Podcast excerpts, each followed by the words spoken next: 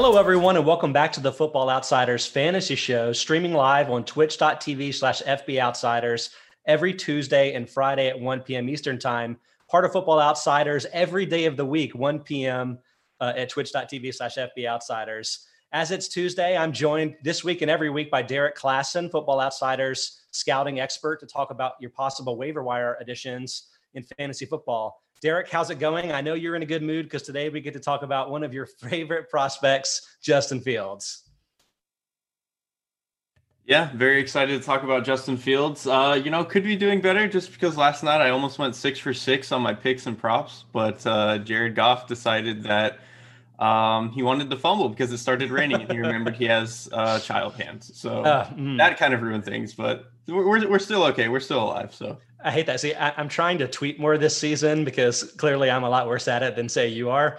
And I was like, what's in something interesting I can put? I was like, oh, I actually do all these weather factors as part of my projections. I'm like, actually rain increases fumble rate by 115%. So let me tweet that out right when Jared Goff fumbles. I didn't know I was sticking a knife into your heart, and I apologize profusely. You know, it's really his fault more than yours, so it's okay. But again, we got to talk about a quarterback you want to talk about, Justin Fields.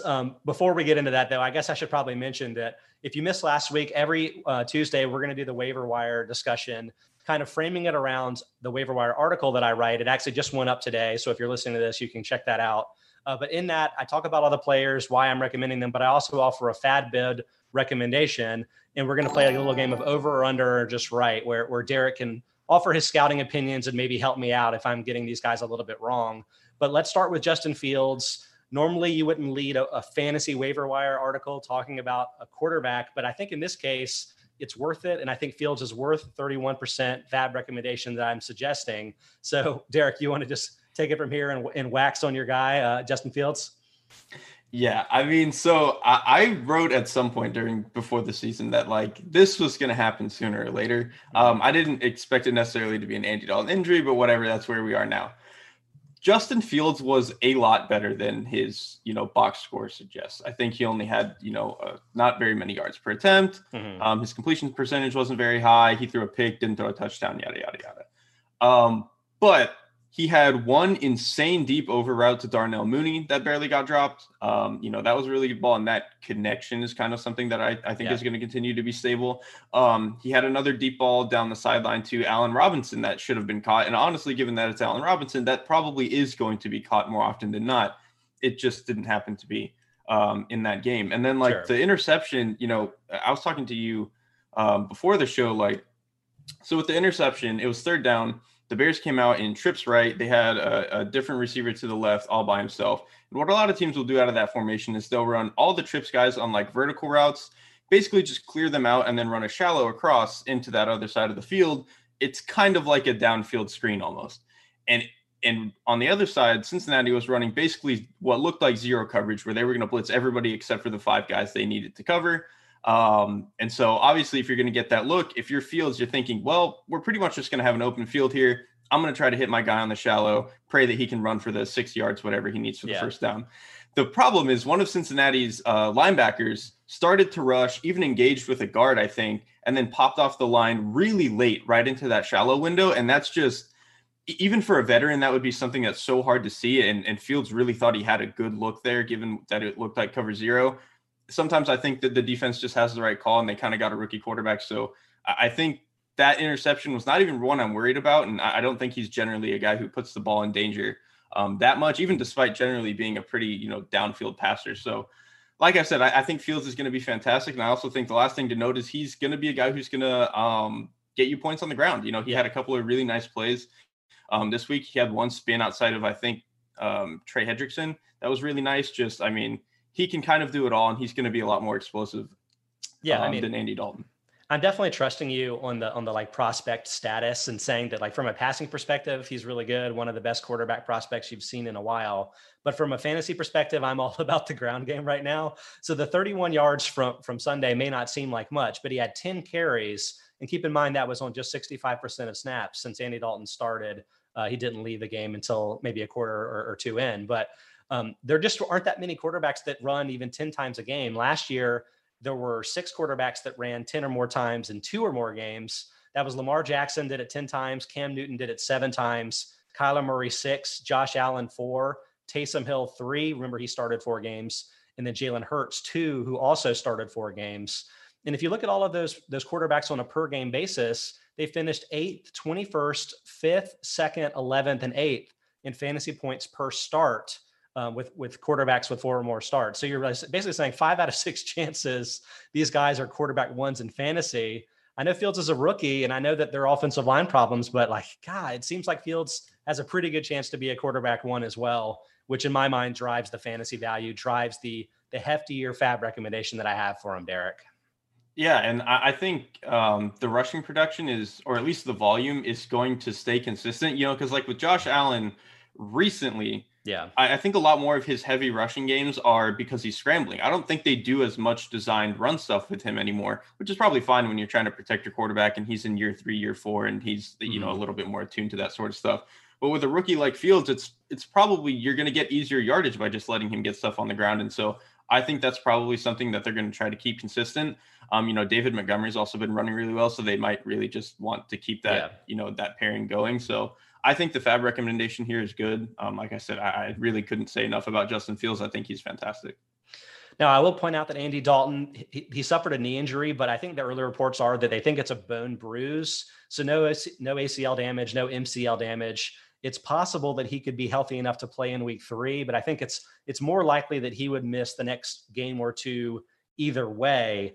And it does seem like it's going to be hard for the Bears to like bench Fields if he's already going to be playing because of injury, right? Like more, the best chance here is that he's going to have this job going forward, right, Derek? I would think so. I mean, I guess there's always a chance that Nagy is really adamant about Dalton being the guy when he's healthy, but if we get 1 or 2 weeks of Fields and he looks even like competent for a rookie, which I think even that in the action, you know, this last game, I think he did. He looked good for a rookie. There's no rationalization for going back to Andy Dalton, who at this point is just not a winning quarterback. He just doesn't have enough in the tank. Yeah, and I think the rushing, I mean, we always go gaga over it from a fantasy perspective, but I think it really helps the rookie quarterbacks kind of lessen the learning curve because, again, if they don't know what's happening, if they see their first reads covered or whatever, they can always take off. And like, that can be a lot easier than trying to play the Mac Jones game of going through your progressions and then having pressure crop up and stuff. Like, I feel like it's going to help Fields, and Fields may honestly be a better fit for the lack of pass protection the Bears have than Dalton is, despite Dalton's experience. On twitch.tv/FB Outsiders right now, useful title mentions, he's hoping that Fields playing will open up more zone option plays for the Bears and hopefully push Montgomery's production up too. I actually think from last year when Jalen Hurts took over, I think Miles Sanders had a lot more production down the stretch, also behind a really bad offensive line. So like, that doesn't seem crazy to me. Does Montgomery tick up in value here because Fields is starting too? I mean, I would think so, because I think it's especially true because like Dalton, his only real value at this point is like he's pretty good pre-snap, and so obviously if you're running a good amount of quick game, like that's going to be where he gets his yards. Fields, I think, is a smart quarterback and is going to get better at that as he grows into the sport, but like at the end of the day, he's a rookie, and that stuff is kind of hard to be really good pre-snap, really good quick game. So I think like you're mentioning, they're probably just going to start replacing that with a lot of the run game, a lot of the you know, zone option stuff like you're mentioning. I think that's kind of just going to be like a 1-for-1 swap that they do. And I think, it's going to be good for Fields. He's obviously going to get the volume that we're talking about. And it probably should be good for Montgomery, because if they have a guy that now they have to worry about the quarterback being in the run game, you're not going to have guys who are going to be able to close on run plays from behind, obviously, because he's going to be making sure Fields doesn't take off for 20 yards. So. Okay, well, we've got a bunch of other guys to discuss. We've got some other rookies to discuss, but I'll point out that Fields is really the only player that I think deserves a pretty hefty FAB bid this week. As far as I can tell so far, Darrell Henderson's injury, maybe not as serious as originally thought. Maybe he'll miss the game this week, but that's probably just 1 or so games that Sony Michel may end up being a featured back. Keep in mind the Rams play the Buccaneers this weekend too, the #1 DVOA run defense. They've limited their first 2 runners to under 40 yards rushing. So I don't necessarily think that Sony Michel is a big pickup either. So my next recommendation is actually rookie receiver Rondale Moore of the Cardinals at an 11% pop. This one, you know, I a lot of things are telling me to be pessimistic. Like obviously right now by snap share, he's the #4 receiver on the Cardinals. DeAndre Hopkins played 97% of snaps last week, AJ Green 84%, and Christian Kirk 62%. but Moore was still up from 29% in week one to 46% last week and had a ton of production. What are your thoughts on Moore so far? I mean, I think he looks good, but kind of to your point with the snap share, I think you're just kind of going to have to accept that he's kind of like a roulette game if you're going to end up starting him at some point, you know, probably the flex or whatever, but you know, he's going to have these games where I think he is their most explosive player, both on, you know, a lot of the screens that they like to run. I think as he gets more comfortable in the offense, they're going to force a lot of those to him. And then just down the field, I mean, Nuke is obviously fantastic, but like, sure, in the open field, if he can get there, Moore is a lot better. And that's obviously no discredit to Nuke. Like that's just what Rondale Moore does. So I think he really unlocks this element of explosiveness to the offense that obviously when they were giving a lot of snaps to Larry Fitzgerald last year, that wasn't as much there. So I think it's probably something that can continue a little bit moving forward. Obviously, Kyler Murray's playing fantastic too, but I think, like you mentioned, until we see the snap share tick up into the 60s and 70s with some of these other guys, I think you're just going to have to accept that there's probably going to be games where he only catches 2 passes for 20 yards, and then he might have another one like this past week where he catches 7 for 110. So it's going to be a big theme for me this week that I'm suggesting some players based on what I think is really good talent, even though the roles may not be what you want them to be yet, just kind of keeping your fingers crossed that maybe that'll evolve. But if you're just looking at the production, 7 catches, 114 yards and a touchdown on 8 targets, which led the team, that's a bit deceptive. Like the most of that production came on one, Kyler Murray pressure play where he was able to roll out and escape pressure and hit Moore wide open down the field.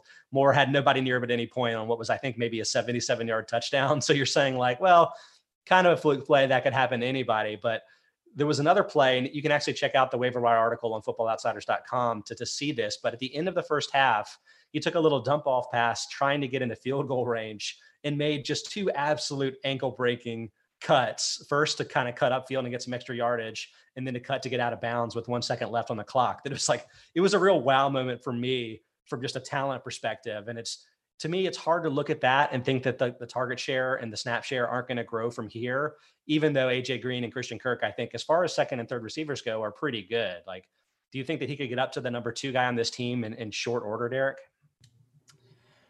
I just think what's tricky about it is, AJ Green obviously doesn't really have much left in the tank in terms of like explosiveness anymore.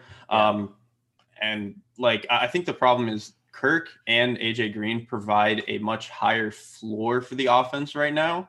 And I think when Kyler Murray himself brings such a high ceiling that it kind of makes sense that this is the way that they're delineating their wide receiver snaps right now. And I think unless Moore really, really gets comfortable in the offense, which is entirely possible, I wouldn't be too surprised to see them stick with this, wide receiver rotation that they have right now.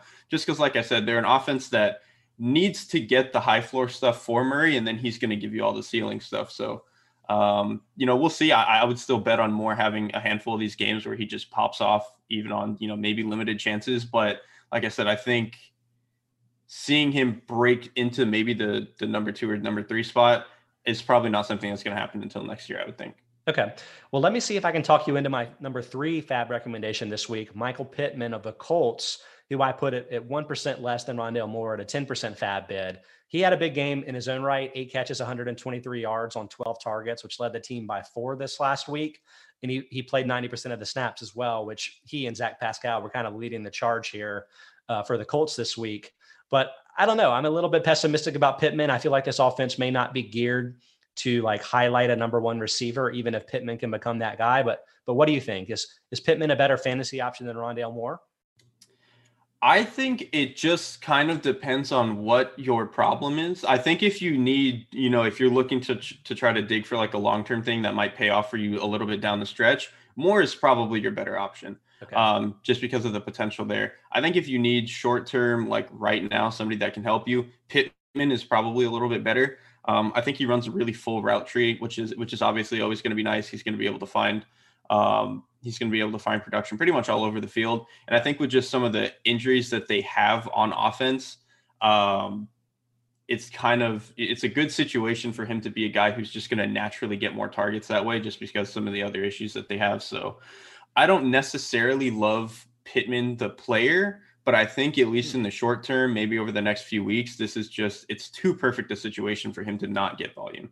Yeah, I mean, to dig further into that point, Paris Campbell, he had suffered an abdominal injury in practice leading into the game and ended up not playing. He's now played just 10 of 34 possible games in his career, which I know, like, those things can change. Like, we were saying similar things about Keenan Allen earlier in his career, and now he's maybe the best wide receiver in football. But, like, things haven't gone great for Campbell so far, and he may have some limitations on his own anyway. Obviously, T.Y. Hilton has really become an injury-prone player and is currently on injured reserve. So, like, Pittman is one of the only guys here, but I'd love to hear more about your thoughts on not loving Pittman, because, well, I think he's 6'4". Like, he looks like the kind of athlete that would be a number one receiver on the outside for a team. And I was kind of thinking that maybe that could be a ceiling, but do you not feel that way? I mean, to me, he just feels the way that you use him and the way he produces. You remember, like, the older version of Michael Crabtree that was still, like, kind of good, but not quite what he had been. I feel like that's kind of what you're getting out of Pittman, which is obviously still a fine NFL starting receiver. I just think that the production that he's getting right now is much more a product of the situation than him being that good of a player. And I think we, you know, once this offense gets healthier, I think we're going to see that, and he's probably going to lose a lot of those targets. But like I said, I think in the short term, if you need some help right now, it's probably a fine bet to take, I would think. Yeah, so Pittman's had a 22.2% target share through the first 2 weeks. That's tied for 32nd among wide receivers.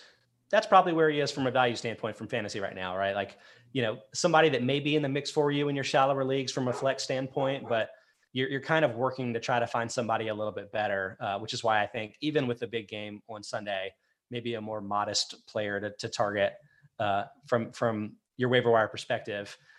Before I head into the next guy, let me point out to everyone again that we are currently live streaming on twitch.tv/FBOutsiders, 1 p.m. Eastern time every Tuesday, actually all 5 days of the week, Monday through Friday. Some combination of me, Derek, Aaron Schatz, Mike Tenier. We've got some great content for you, and also available after the fact, both on YouTube and on the Football Outsiders podcast network. So please subscribe there. But like next to Justin Fields, this fourth waiver recommendation is actually the player I'm most interested to talk to you about. Tony Pollard, running back for the Cowboys. I'm offering a 6% recommendation for his fab bid. And it's tough for me to make myself go higher because obviously Ezekiel Elliott is the primary runner here. He still ran on 71% of snaps last week compared to just 34% for Tony Pollard. So it doesn't necessarily look like the workload has shifted too much from here, but man, Pollard has looked really explosive the first couple of weeks. And I'm curious if you think the talent could maybe win out in this type of situation where Elliott is the guy and Elliott has a $90 million contract and all of those factors being involved. You know, I think it's kind of like the Rondale Moore dilemma where like he is a clearly like explosive player and he has value, but like they delineate these running back snaps the way they do for a reason. These two guys are just totally different players, and Pollard is obviously a lot more explosive. He's a lot more exciting with the ball in his hand when he gets out into space. That's why a lot of the times they run him, they're trying to get, you know, maybe outside zone stuff. They're trying to get sweep plays. They're trying to throw him out in the flat, like just real stuff to really get him out into space and stuff like that. Whereas Zeke is a significantly better pass blocker. He might be the best in the league at that from the running back spot. And he's just a lot better between the tackles. He's really good at grinding out an extra yard or two. And sometimes that's what you need. And that's just not really what Pollard provides.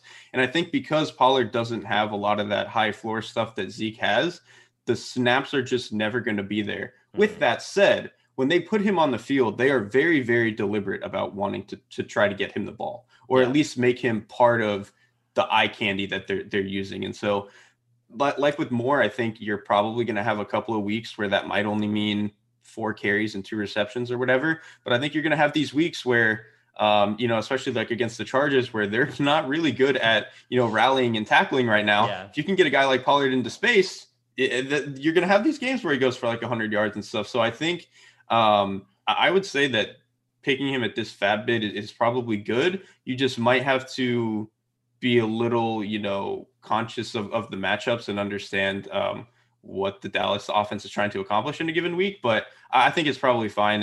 And I think he's so explosive with the ball in his hands. It really seems like they're trying to shift touches to him a little bit more, even if the overall snap workload isn't there. So I kind of like him overall right now.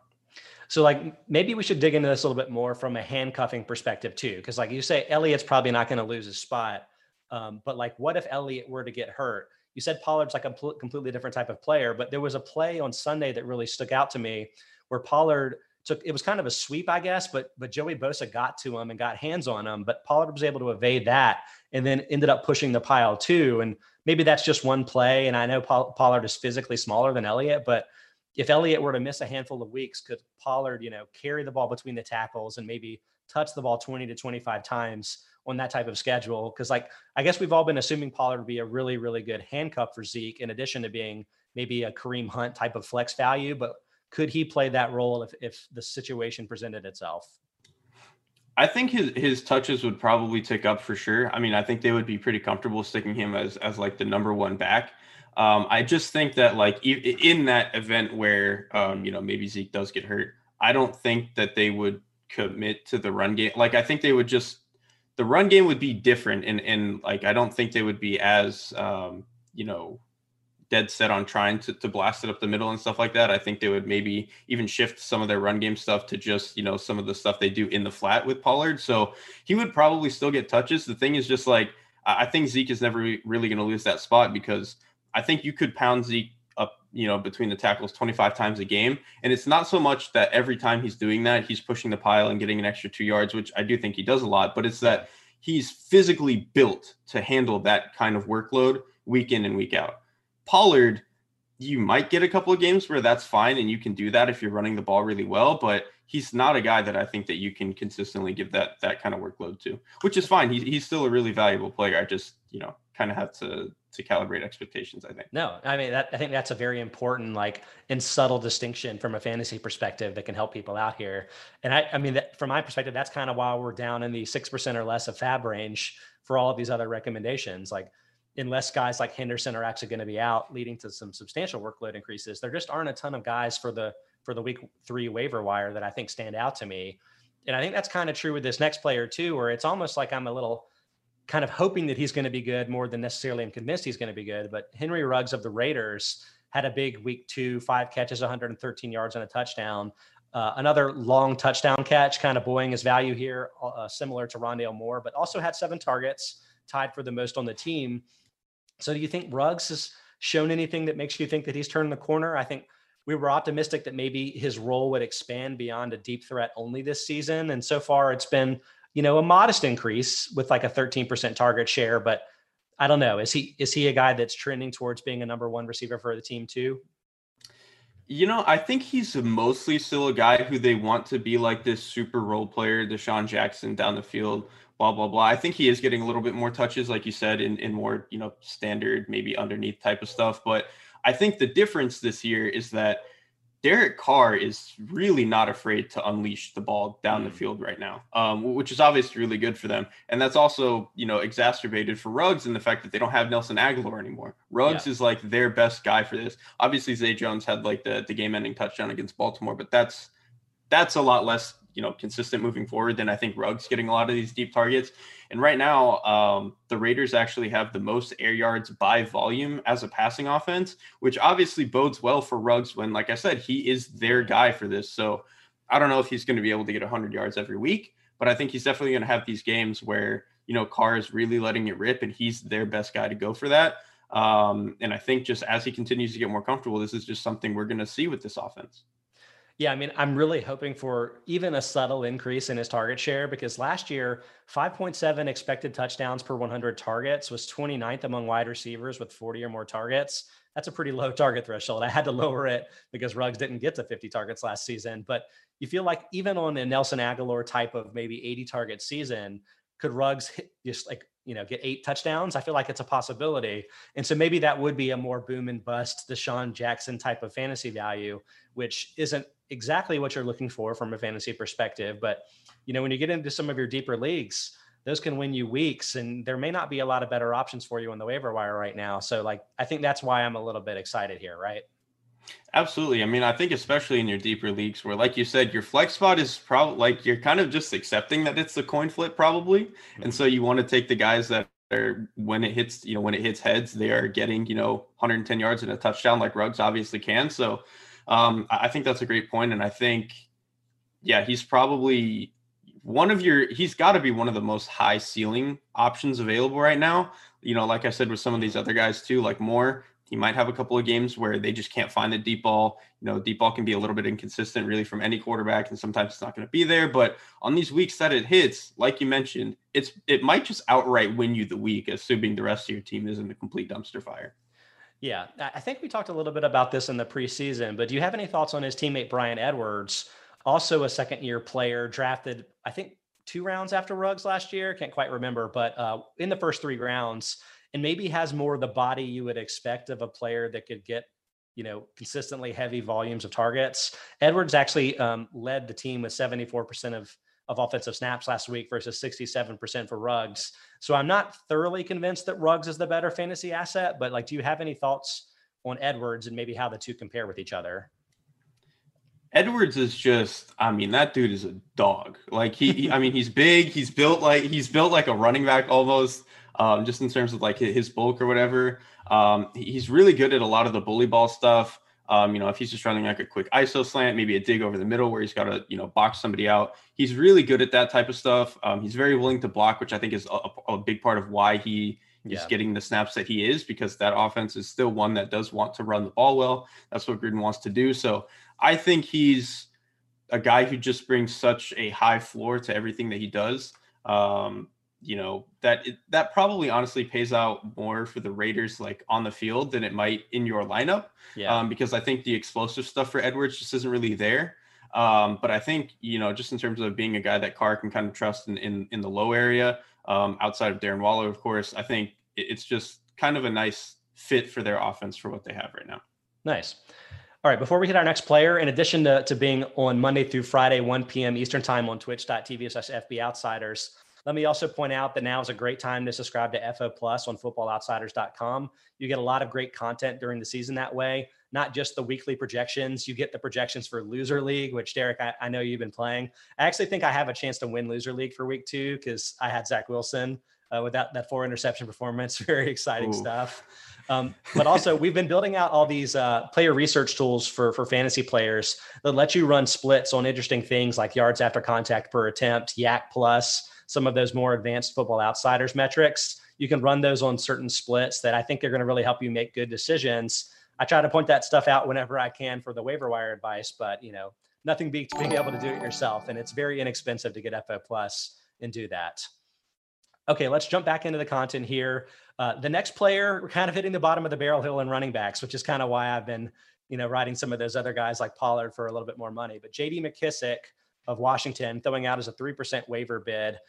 It's hard to be as excited about him as you were last season. And even last season, I think people weren't that excited since he was playing behind Antonio Gibson. But last year, he also, what he had like over a 20% target share, which is basically the highest among running backs. This year, it's closer to half that. It's down to down to 10.6%, 27th among running backs. But there aren't a lot of guys at this position. So, Derek, do you think that McKissic is still involved enough to maybe make him a worthwhile PPR player at the very least? I am pretty out on McKissic, honestly. Okay. And I think a lot of it is, one, I just don't think the ceiling is really there for him to really be a guy who's going to get you too many explosive plays, even if he does get chances. But also, like, his use case is so specific. And I think we saw it even just in these 2 weeks. You know, in week 1, they played the Chargers, who have an atrocious front seven and are just going to get run on by anybody. And when you have that, you don't need to force these touches, you know, into the flats or on jet sweep stuff to a guy like McKissic. You can just run the ball with your good running back in Antonio Gibson. I think they did that, and they didn't really give the ball to McKissic. Yeah. Then they go play the Giants, who have a much better front seven, maybe not one of the best in the league, but they're at least, you know, competent. And Washington started to realize, we can't just run the ball the way that we want to. We're going to have to manufacture some of these touches, you know, outside the numbers, outside the hashes, stuff like that. And I think that's where McKissick's value comes in. So I wouldn't pick him up. And then my suggestion would be, if you do pick him up, you know, be conscious of what run defenses you're playing. And I think if they're playing a really good run defense, maybe that is the week for McKissic, and maybe he could be pretty good for you in a PPR league. But I think generally, he's just not somebody I'm very excited about right now. Yeah, I know that I'm recommending McKissic as a low fab bid here, but I mean, I can't really disagree with you here. Like, I think it's easy to get thrown off the scent a little bit because he had like a weird late red zone opportunity and ran in for a touchdown last week, which combined with his 5 catches and 83 yards made him a really nice fantasy play last week specifically. but all of the like underlying peripherals suggest that that's not going to continue. So last year he averaged 60% snap share while Antonio Gibson was at 46%, and that's totally flipped. He's at 44% so far this year while Gibson's at 61%. So it's hard to imagine he's going to be getting a lot of that, those goal line touches going forward. You're relying pretty much exclusively on the targets. And again, that's down almost in half of what it was last year. And Curtis Samuel's not even back yet. I mean, Samuel may end up taking a lot of that work as sort of that hybrid running back wide receiver and can probably do more things than McKissick can, right? So like when Samuel is back in the next couple of weeks, that's going to eat into this further, right? I think the Samuel point is a good one. And also just like you have to look at what they have at quarterback now. Like last year when it was mostly Alex Smith playing a lot of these games, of course your guys in the short areas are going to get a lot more targets. And that was, McKissick was like a pretty big, beneficiary of that. Now, when you have Ryan Fitzpatrick and Taylor Heineke, who are both very willing to press the ball down the field and not as, not as quick to check the ball down to a guy like McKissick, the targets just aren't going to be there. And that's not even necessarily his fault. That's just, kind of the reality of what the offense is right now. Alex Smith threw more than 30% of his passes to running backs last season. Oh he made Drew Brees look like a real field stretcher. It's like it was like a real outlier of a high percentage there, which I mean, the guy had a reputation, let's be honest. But like even Dwayne Haskins was top 10 in that metric too. And it's just like probably because he wasn't like fully processing what was happening here. But once Ryan Fitzpatrick gets back, that's going to change. And I think with Heineke, it looked like he was definitely willing to be aggressive last week, right? So like that's going to change too. And it may not leave enough secondary work to support anybody but Antonio Gibson in the backfield. And so it's a modest, it's a definitely like modest recommendation. It's just like, yeah, the running backs are going to be hard to come by, which you're going to hear a little bit more about in a recommendation in a second. But before I get to that player, let's circle back to Darnell Mooney. You mentioned a minute ago when we were talking about Justin Fields about how he and Mooney may have a really good connection. And I want to hear more about that because in Fields' first game action here, Mooney actually led the team with 8 targets. That was 4 more than anybody else. And while I think we definitely think Allen Robinson is going to be the primary guy going forward, Mooney's been playing a lot, played 89% of snaps last week, has a 23.1% target share the first 2 weeks, is 28th highest among wide receivers. You could definitely see a path to him becoming a relevant fantasy receiver. Is Fields going to make that happen? Like, are you excited enough about Mooney to spend even a 2% fab bid like I'm suggesting?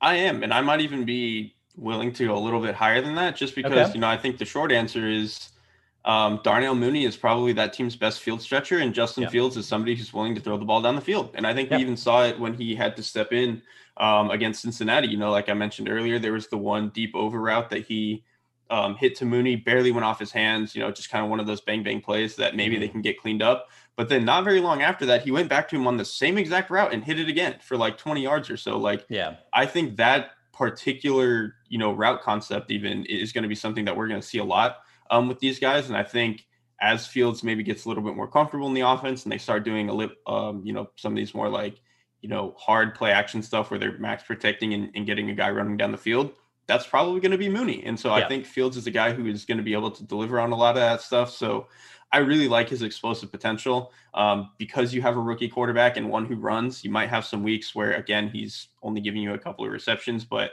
I think the explosive potential is absolutely there. And if you need a guy to fill into the back end of your flex or whatever, I think this is a really good pick for that. Yeah, I think if I were just ordering these players in order of like, how much do I want him on my team? I think Mooney would be a few notches higher than I'm saying the 2% fab bid.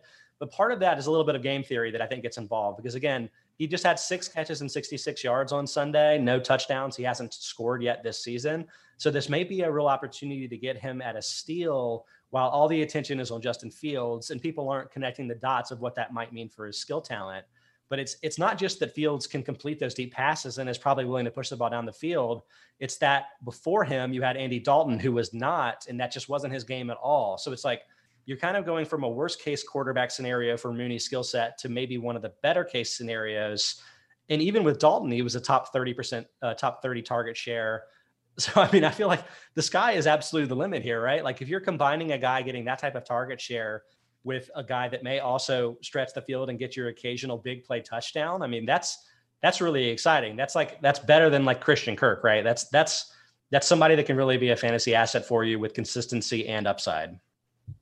Absolutely. I mean, the consistency, like I said, I think the only reason the consistency might not be there is more just because they're going to want to run the ball a lot. But I think in terms of like when they are passing the ball, he's still going to get a pretty high target share, like you're mentioning. And that was already true with Dalton. And I think, you know, like all the other stuff I was saying, that's probably going to continue with Fields, just because Fields is a dude who wants to push the ball down the field. He doesn't really want to rush to his checkdowns. He's going to read out a concept as long as he can take it, even if that means getting sacked.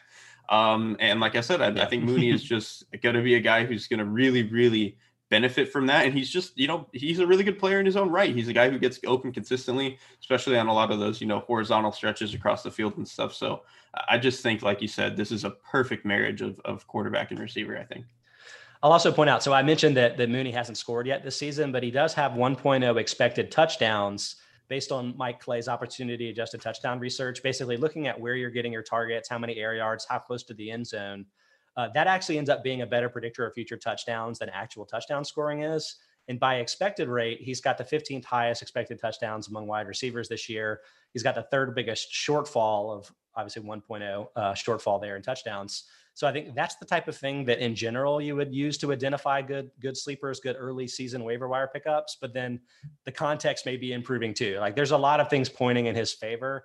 This is a great time to pick him up when he probably won't be expensive. I think he can make a real difference for you going forward. Okay. I mentioned circling back to some other running back names. I don't actually know whether I would call him a running back or not, but Cordarrelle Patterson of the Falcons, somebody I'm recommending as a 2% fab bid. I mean, at this point in his career, I think of him as a kick returner. He's like obviously a Hall of Fame player just because of that. But all of a sudden, isn't he the number 2 running back for the Falcons? I mean, we were expecting that to be Wayne Gallman after the team signed him, after the 49ers cut him. But Gallman has been inactive both weeks. Patterson has been getting that work behind Mike Davis, had 7 carries last week, didn't get a lot of yards, but scored a touchdown, but has also been getting some work as a receiver, 6 targets, 5 catches, 58 yards and a touchdown last week. So I don't know. I mean, you're looking for running backs here. Can Patterson be a player to fill that? May not be a running back in true sense, but is running back eligible in both ESPN and Yahoo formats now? You know, honestly, 2% is so low that I'm kind of like the gamble on it, just because, you know, I think the versatility of him being a guy who is kind of a running back, kind of a receiver is really nice. I think also he is oddly benefiting from the offense not knowing what it wants to do yet. Like they haven't really figured out how they want to force targets to Kyle Pitts. It seems like the offense hasn't really unlocked itself in terms of explosive potential yet. And I think when all of that's the case, I think a lot of that ends up just meaning, well, I'm Matt Ryan. I'm going to try to get the most out of this play. I'm just going to check it to my shortest guy. And that's going to be Patterson if he's on the field. So I think, you know, this isn't like a league winner or anything, but I think it's entirely possible that Patterson could be like a low end, you know, guy that maybe you end up flexing. So at 2%, it's obviously you're not hoping for a lot, but I really don't hate it. And I think the potential is kind of there. I mean, honestly, it reminds me of J.D. McKissic from last year specifically, because on Washington's team, they just didn't really have the bodies at wide receiver to like feature those guys. And they had to rely a little bit more on the running backs in the passing game. And I know that we think Kyle Pitts is incredibly talented, but he's a rookie asked to be the number 2 receiver on a team that really doesn't have a lot of other good options. Russell Gage has been in and out of the lineup hurt. He got hurt again last week. He's probably a stretch to be the number 2 receiver. Behind him, you have Aaron Schott's favorite player, Olamide Zaccheaus. You got Christian Blake, these guys that no one's ever heard of, I think probably for a reason. So like behind Calvin Ridley, there's just not a lot for Matt Ryan to do with the ball. And so that's why I'm wondering with like Patterson's had a 9.9% target rate the first 2 weeks, is 32nd highest among running back eligible players, whether you call him a running back or not. And it's just like, that could maybe increase from there, right? Like they just don't have a lot of guys to throw the ball to. And maybe that could make Patterson your J.D. McKissic style of PPR back that's valuable in your deeper formats. Like, am I off base there at all? No, I think that's perfect. And like, also, one, the Falcons are probably going to be in a lot of attempted shootouts this year because their defense is still not very good. And also the Falcons offensive line is not very good, which means trying to do a lot of the stuff that is going to target down the field and, you know, really hold out for a lot of these, you know, deep dropbacks and stuff. It's just not there. Matt Ryan's going to have to get the ball out quickly or he's going to get hit 30 times a game. And so I think obviously, you know, kind of like with McKissic last year, the benefit of that is a guy like Patterson, who's going to be, you know, your quick option out of the backfield. So, and also with the offensive line, they can't really run the ball very well. And so I think they're going to want to start delineating a lot of these touches onto like shorter passes, you know, replacing the run game for, you know, is another way to put it. So I think Patterson is just kind of the beneficiary of a lot of really weird circumstances, which is maybe not something I would, think is going to matter for him maybe next year when they change the roster. But for now, I mean, if this is what you need, I think it's not a bad pickup. We got to get my guy Mike Davis away from some of these really tough front sevens, like, you know, Bucks and Eagles. Yes. We don't really need any of that for my guy. But I will say it's been interesting that Patterson has more expected touchdowns, 1.7, than Davis does, 1.1 so far this season. I'm like, I don't think that's going to continue necessarily because Davis is going to be the guy they ram into the line near the goal line. But Patterson is getting kind of like a full field type of workload.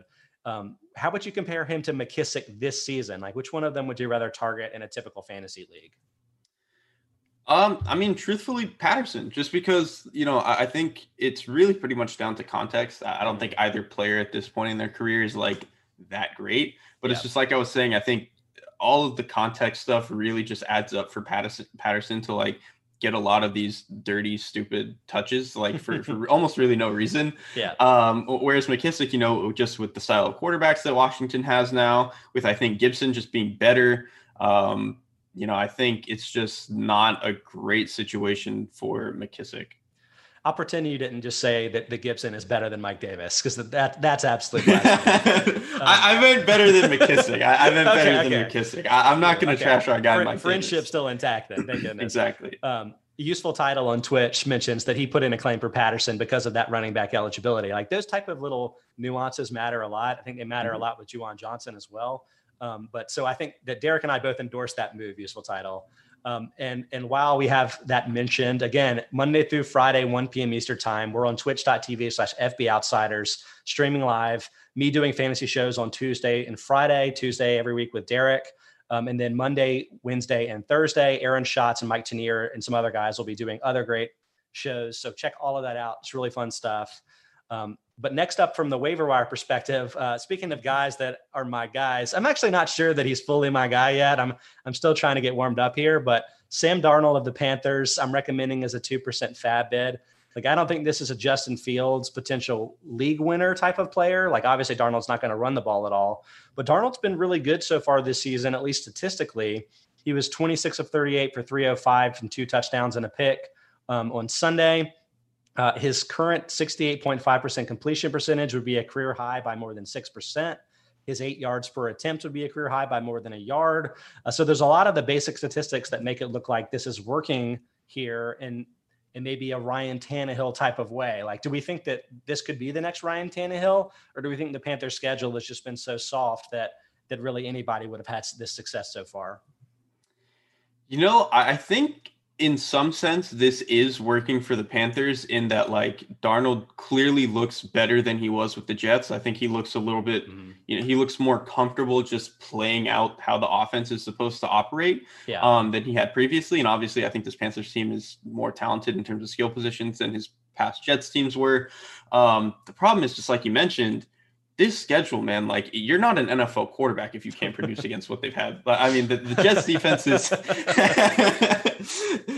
defense is just not very good. They, you know, they're starting a bunch of younger players in the secondary that look really up and down.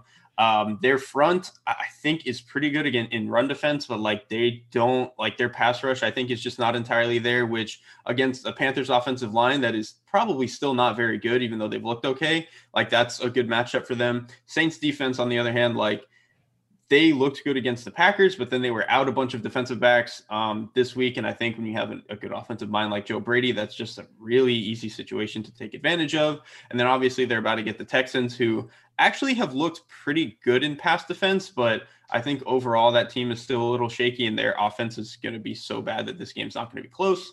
I think this is kind of just, you know, Darnold does look better, and there's some reason for hope long term, but like his production right now feels very much like a bait to me, and I don't really trust it yet. Yeah, I don't trust it either, but I think I would confidently trust him on Thursday. It's like not as much right about the Texans defense specifically, although we did at Football Outsiders project them to be near the bottom of the league there like they were last year. But having to start Davis Mills, the rookie at quarterback, you just expect that to lead to some turnovers, maybe give Darnold some short fields, get those scores from a fantasy perspective that are a little bit more valuable in fantasy than maybe his production would be from a real perspective. But, you know, I mean, there are also signs of encouragement here. 3.6 expected passing touchdowns for Darnold so far this season. That's the sixth highest behind Tom Brady, Justin Herbert, Josh Allen, Kyler Murray, and Dak Prescott. So, I mean, it's kind of the main guys there, and it's two games and it's two easy games. But if you're looking for quarterbacks to take the leap, it's hard to come up with other guys that really stand out from that perspective from the first 2 weeks. Fields is the guy that you should pick first. He seems like he's going to be the better fantasy player, but I think Darnold, I think it's a possibility. Like, you know, I've liked what I've seen, and the fact that the pass protection may be bad, it may not be that big of a deal if he can check down the Christian McCaffrey the way that he's been doing a ton so far this season. Yeah. I mean, I think as a fantasy option, what is it? 2% is probably, I don't actually hate it. And I think if you took it, you know, took the gamble on Darnold continuing to be okay, that's probably fine. I think just in terms of like the Panthers being a, you know, this being meaningful for the Panthers this year, mm-hmm. I think I'm just not entirely sold on it. Absolutely fair. I'm a big fan of streaming quarterbacks in fantasy. So I'll say everybody check out my start and sit articles every Thursday where I'll tell you when you want to start Sam Darnold and when you don't. But I think this week, week three, I think that's a possibility. Mm-hmm. All right. Speaking of the Jets, another fun Jets recommendation here, Elijah Moore, the rookie wide receiver, giving a 2% fab bid here. So this is not a Rondale Moore situation in my mind, but Moore did have it like an interesting from a fantasy perspective week two with 8 targets. He played 78% of snaps, which actually led the team. Corey Davis was at 73%. And he has a 17.4% target share so far this season, modest at 55th among wide receivers. But again, we're talking about a rookie with room to potentially develop from there. Do you like what you've seen from Moore so far? Do you think that he has a chance to kind of make it on the fantasy radars over the next few weeks? I think so, in large part because it just, you know, there are some growing pains that I think that he's having, you know, on the interception that Zach Wilson threw, the one where he threw it to like the right sideline. Where I was going to say, which one? He threw four. I should have started with that. I should have said the third interception instead of an interception. Yep. But it was like the floater he threw to the right sideline. And I want to be clear, this was more on Zach Wilson throwing a really bad ball that had way too much air under it. But like Moore ran kind of like a sail corner route that you can flatten out a little bit, just depending on how the, you know, coverage is and how the ball is coming at you. And it seemed like Moore floated a little bit away from where Wilson was trying to put the ball. And again, it was a really bad ball anyway, and it was probably a contested catch at best. But just that type of stuff is maybe something that I think they're going to iron out a little bit as the next few weeks come along. I mean, they're both rookies, but I think they're both talented, and I think that's something they can kind of figure out. But I think the snap share here is what's really important, because they're really looking at Moore as like a true outside receiver, not like the X that Davis is, but he's like the, you know, the Z outside guy, the flanker that they feel very comfortable can win on the outside. And I think he can do that. And he's also a guy that, like, he's not the biggest or toughest blocker, but he's extremely willing to go and do it. And I think that matters when you have this, you know, Shanahan-esque offense that they're trying to run with LaFleur. So I think just a lot of the context there is really encouraging for him to continue getting snaps, continue getting volume. The production is really just going to be a matter of like, how much can these rookies iron things out? And like I said, I think when they are not facing Bill Belichick, I think that's probably going to look a little bit smoother. And honestly, the Jets have had kind of an anti-Panther start to their schedule this season. Whether or not you want to give full credit to the Panthers as being a really tough defense, I think they're actually pretty good. But then you get the Patriots in week two, and then Moore draws the Broncos this week. Not a good start. Definitely don't want to start Moore this week. But things will take a turn for the better starting in week four when they get the Titans, Falcons, and Bengals as 3 of their next 4 matchups. So like the Moore pick here, that the advice is maybe a preemptive pick where you might have a chance to start him in a few weeks. But I think it's worth enough. There's not enough guys that in your deeper leagues, he may be worth the target in the short term to kind of hope for the best and hope that when the matchups turn better, you'll have a little bit more confidence in him at that point too. Okay, kind of winding down, Derek, we got a couple more guys I think to discuss here. Next up is Jared Cook, tight end of the Chargers. We're down to the 1% fab recommendations here. Although I think this is really more about like the sexiness of the Jared Cook suggestion than it is necessarily his production. He had 3 catches for 28 yards on 5 targets last week, but had a touchdown called back on an illegal formation penalty. That's the type of thing that people probably looking at recent points scored won't notice when they're making their waiver bids. But I feel like Cook has a chance to be a tight end 1 in fantasy this year. Do you think that upside is there? I mean, I think so. And like you mentioned, like this week, he kind of just got unlucky with the penalty. Like he was clearly a guy who they continue to want to target in this offense. And I think he still has enough in the tank that he's going to be able to produce. I mean, I swear to God, every time he runs like that sail corner route that Herbert wants to throw it, and they're going to keep running that route with him. So I think he's a guy who's going to continue getting volume. And, you know, like we both said, like this, really the only reason he didn't produce this week is because of a penalty. Like that's not really his fault. Like what are you going to do? Absolutely. And you're not going to bet every week that his touchdowns are going to get taken away by a penalty, right? Like there's just nobody's that unlucky. So I think, you know, the opportunity is going to continue being there for him for sure. Even excluding that play, he's got 0.8 expected touchdowns so far this season. That's the fourth highest among tight ends. So like that type of red zone workload is there. And his 14.9% target share through 2 weeks is 14th among tight ends. It's fine. It's absolutely fine. Mm-hmm. So like, you're not going to get a Darren Waller guy off of the waiver wire, obviously, but like Cook is going to be somebody that's in that next tier of options. And people seem to be ignoring him. So I would suggest you don't do that. Like I want every Charger. There's like, I couldn't be more impressed by everything I've seen the first 2 weeks. And the fact that like several touchdowns were called back because of penalties and other weirdness last week, I think people may be missing the fact that Herbert's thrown for like 350 yards each of the first 2 weeks. And this could be just an incredibly high scoring team where multiple players benefit from fantasy.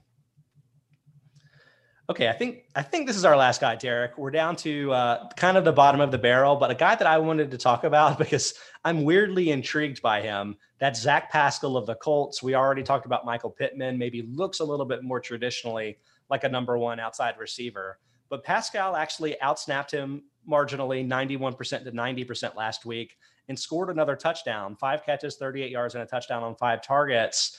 He's just had an unbelievable nose for the end zone with 8 touchdowns since the start of last season, despite being really more of a fill-in for guys like T.Y. Hilton and Paris Campbell being out. What do you make of this? Has this just kind of been a fluky situation, or do you think that Pascal may be like a good player and with all the other uncertainty on the Colts roster where he could kind of sneak his way into fantasy relevance?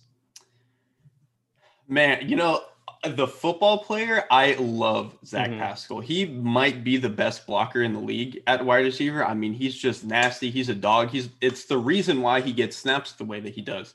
And he's also like a fairly consistent, you know, short, sometimes intermediate type of guy, but it's really because of the blocking that he consistently gets on the field, and they'll put him next to the formation a lot and run stuff around him. So I really love him as a football player, but I think like you hinted at, these touchdowns this year are probably pretty fluky and really, like you were saying, more a product of other guys just not being in the lineup. And so kind of like I said with Pittman, if you still want to bet on that until other guys get back in the lineup, I don't necessarily hate that because I actually do think this Colts offense looks really well run. Carson Wentz, if his ankles are fine, he's actually playing probably better than I thought he was going to. So the production for the overall passing offense can kind of be there.